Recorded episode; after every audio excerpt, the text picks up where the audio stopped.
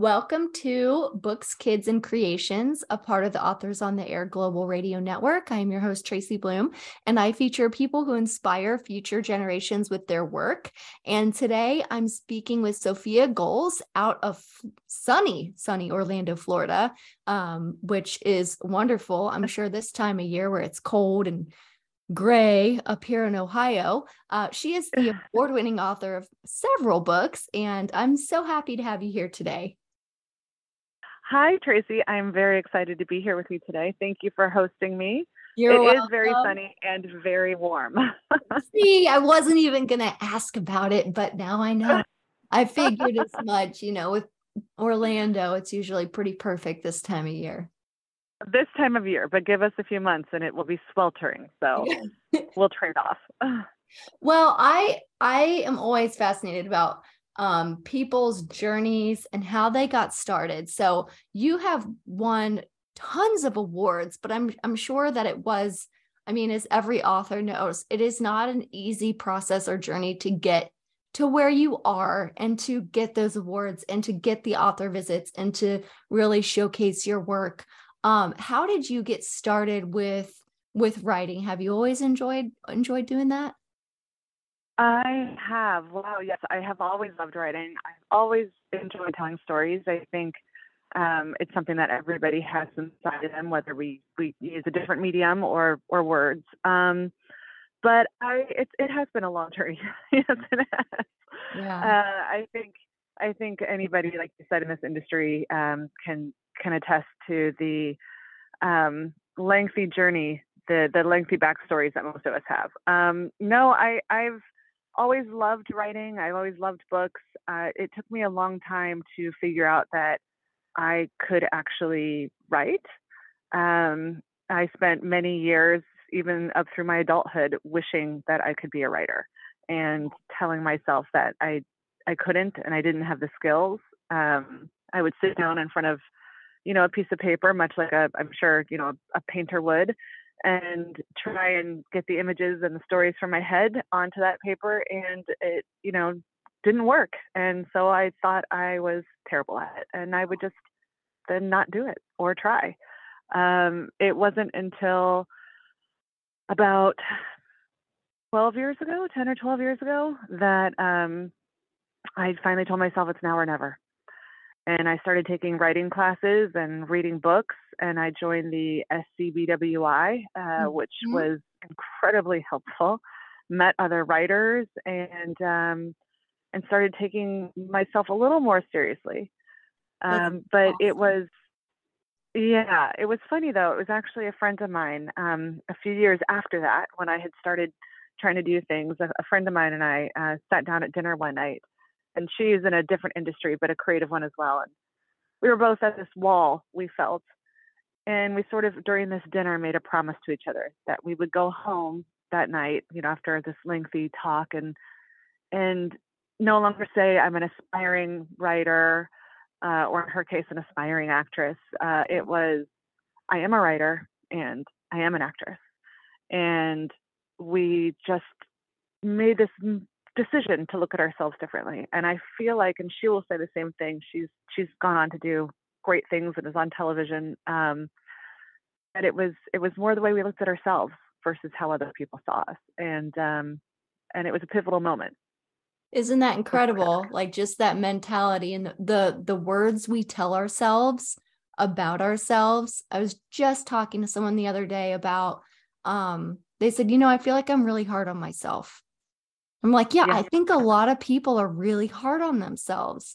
You know, Yeah. almost to a point where it's like, "Well, you wouldn't let someone else talk to you like that. Why would you, why are you talking to yourself like that?" And it's so amazing how just your mindset and your mentality and your ability to look at yourself in this new light and probably step into the space that you were already in and just own it completely shifted everything. I think it, no, absolutely, and I think also, especially if you're in a creative field of any type, uh, it's very easy to just say, "I'm terrible at this. I don't. Ha- I clearly don't have a natural talent. I'm. This is not for me." And uh, I wish that I had learned early on just how much work goes into writing. That y- you might love being creative and telling stories, but the, the learning the craft of it, uh, just like any medium, it, yeah. takes time and a lot of practice. And so for me in particular, I just didn't think I was naturally inclined and therefore it wasn't my medium. I couldn't do it. Mm-hmm. Um, and it took me a long time to, like I said, you know, to switch that mentality. And it really does make a big difference. Uh, yeah. And, and your books are so beautiful. I mean, I've, I've kind Thank of over, a, a, and they're all very, very stunning and fun and well written and well illustrated. But um, your your first book, The Boy Who Grew a Forest, how did that book come to you? How did you decide that you were going to write that book?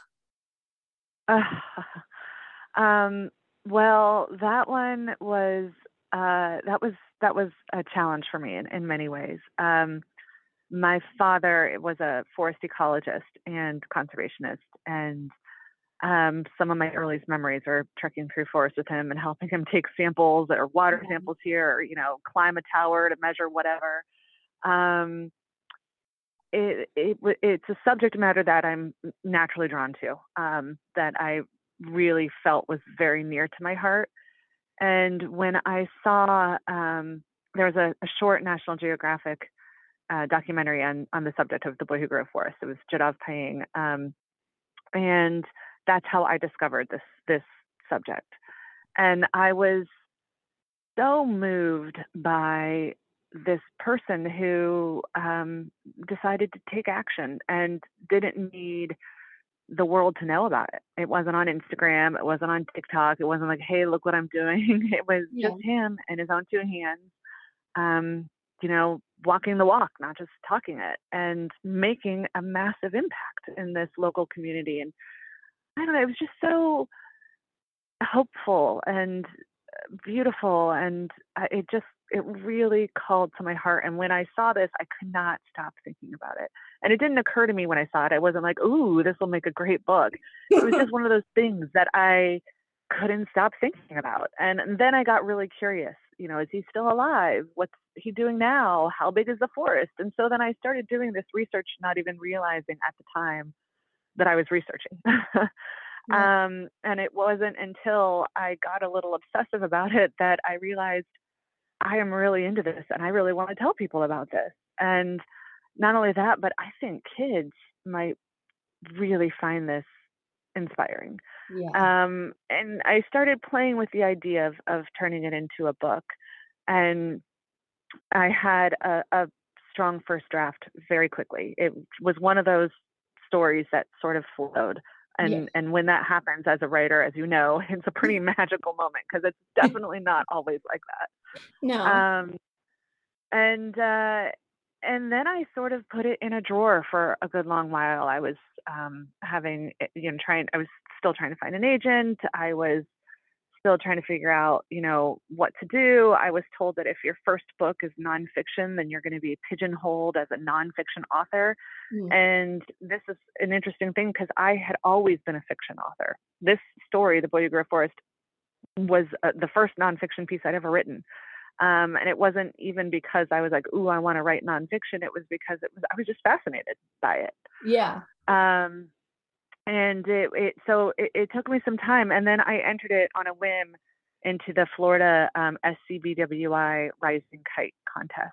Yeah and um and it happened to place i think it was second and i was blown away. And that to me was a little a, a reaffirming moment of okay maybe this is something to go with here. Yeah. Um and i submitted it to an agent uh, they accepted it and we started submitting it out to um, publishers.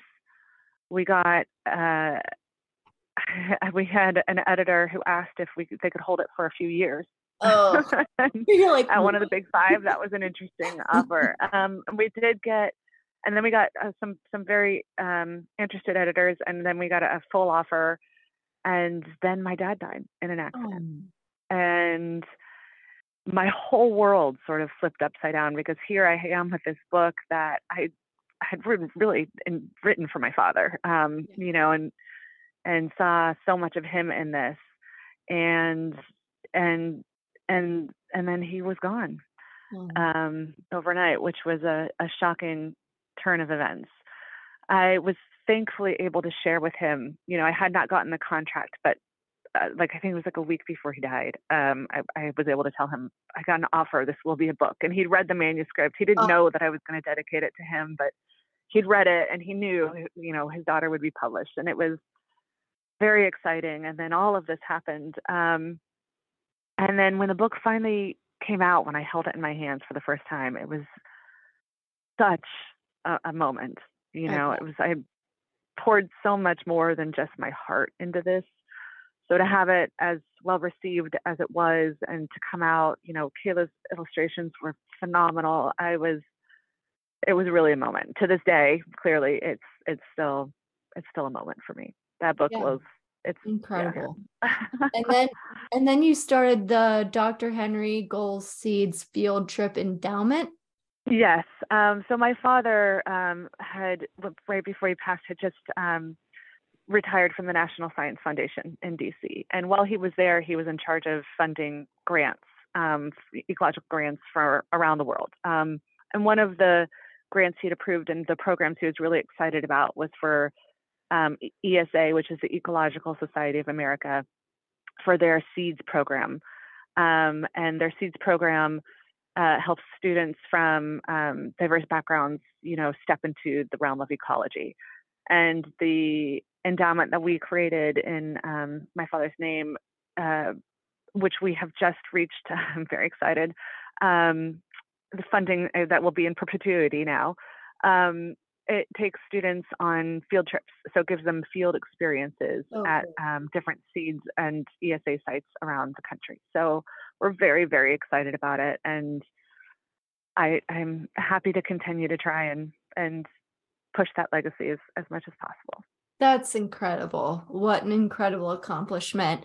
And I'm sure that like you could just feel, I'm sure your dad looking down or however you believe, but just that presence of, I'm proud of you for this. Good job, you know. I sure hope so. I'd like yeah. to think so. Yeah. Um, and then you've also created some really um really funny books. So the yeah. bug, bug on the rug um, is adorable, by the way. I have a sister who Thank has a, a, pug and she's a pug girl. And I went, oh my gosh, this is incredible. You have a video on your website that shows a trailer for it. Um, is that yes. that's your is that your newest book? So that was my newest book, and funny enough, um, the first fiction book that I've had published. So now I've having come from a not nonfiction um, focus, I've had you know four nonfiction books published, and Bug on the Rug is my first fiction, and it was so much fun to write. I was so excited to have it out there, and it will not be alone. I can only say that for now. There will be, oh. uh, it will have a companion sometime soon, but I can't share anything beyond that. that's awesome. Yeah, well, and I think that's really cool that you stepped right from nonfiction into funny, funny fiction. And it's like, you know, you don't have to live in these boxes that people try to put you in. And you can, if you want to try it, then you can try it and get right into a different genre. Yeah. And, you know, if you want to write, I will say I'm very lucky that I have an agent who also believes that. So um, I, that is, it's definitely nice to have a, a, partner like that who who believes that you can step out of a box. Yeah. Um, and and has helped me to do so. So I, I am very grateful for that. But I agree. I mean, I didn't think I could write a book, and here I am. You know, five plus books in and so what who's to say you can't write something different at that point in time? You know yeah. the, there's there are no limitations other than the ones we set on ourselves. Yeah. And okay i have to talk about a history of toilet paper. How did how did you decide on this? Like, like i'm always fascinated by how ideas come to people and i'm like i wonder how she decided on this. Well you know i think for me for me not setting out to purposefully write nonfiction. I write my nonfiction like I would fiction. They're just ideas that I really find that I can't stop thinking about, that I just right. think are so fun and exciting. So I don't necessarily look at it as I'm going to sit down and write an informative book right now. Right. I just write about something I like. And um, for toilet paper, I was the pandemic. I I walked into the oh grocery store and right. there were empty shelves everywhere. But I turned around and I was like, there are Kleenex, Kleenex and, and baby wipes and other things. And I was like, well, shoot, we don't have to use toilet paper. And I was like, I'm sure, you know, in my mind, I'm sitting there going, I'm sure people use lots of creative things, you know, way back when. And then I sort of thought about that after a while. And I was like, what did we use before toilet paper? You know, I really appreciate my toilet paper now. oh, yeah. I think we before. Mm-hmm. So I, you know, again, it was just that sort of, huh, I'm going to just check this out and see what happened. And then the more I, you know, it was one of those random, probably midnight Googles during the pandemic. And that sort of snowballed into a book because it was fascinating what people used and hilarious and bizarre. And also, as I started reading it, it sort of, you know, paralleled the, this, not just the invention of toilet paper, but you know civilization and you know hygiene and all these other things that are important to us now. Right. Um, so that's sort of sort of how how it came about. That's awesome. Yeah. Well, all of your books are so great. And then I was looking on your website, you also have um, teacher guides, you do a lot of author visits. Um, yeah. Yeah, I just think that there's so many cool things that you're doing. Is there anything on the horizon that you would like to talk about? Oh my goodness. There are um, a few books that are on the horizon that I cannot share any details with. Oh. But I will say, um, I got an offer for a book this past week. Um, I got the offer, I got the call while I was on vacation. It was I didn't expect to pick up the call. It was a number I didn't realize um, was my agent, and it was for a manuscript that was one of the very first manuscripts that I wrote ten years ago. Oh. Um, and I have rewritten it in a million different ways ways since then. Um, I, I, it's one of those manuscripts I'd write and I just knew something wasn't right. I've submitted yeah. completely different characters, different names, different themes. My my critique group is sick of it ten years later. Um, and I finally, finally, um, about a year ago, felt like I hit the nail on the head. And I am so glad that my agent believed in it, and I I just got an offer, and it was just this kind of magical moment that came together while while I was away, and I I I can't wait. I can't wait to share the story. I can't wait to to go into classes or workshops and share original drafts of this story because it is just it's a it's a it's a story it's a, with a big backstory. well, for um, I always ask everyone who comes on the show what mm-hmm. advice do you have for future generations? And this could be anybody who, you know, just in general, or kids who want to pursue writing or try to be an author, it, anything.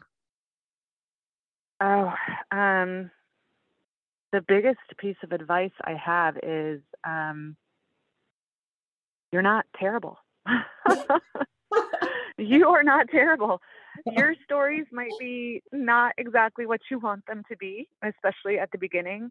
Um, but that doesn't mean that you're not a storyteller or that you can't do it. Um, don't don't hold yourself back like I did for myself for so many years. Uh, definitely be open to critique and to learning because you might not be terrible, but you also have a lot to learn. And even mm-hmm. even now, I'm learning constantly.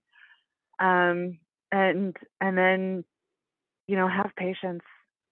If it's something you love, you'll wait as long as as you can for it, and um, and you'll need that. Great advice. Well, I am so proud of you. I'm so honored to have had this time to speak with you and talk about your beautiful creations. Um, I will post a link underneath of the video, or well, I guess it's audio, but um, I'll post a link in the description here that links to your website where people can check out all of your wonderful books. If you're a school teacher or a principal and you want to book her for school visits, she has a link on her page for author visits. Um, is there anything else that you would like to share? I just want to say, uh, first of all, thank you so much for having me. This has been so lovely. And um, and I just want to say, you know, happy reading and writing to everybody out there. Happy reading and writing, everybody. Thank you so much. Thank you.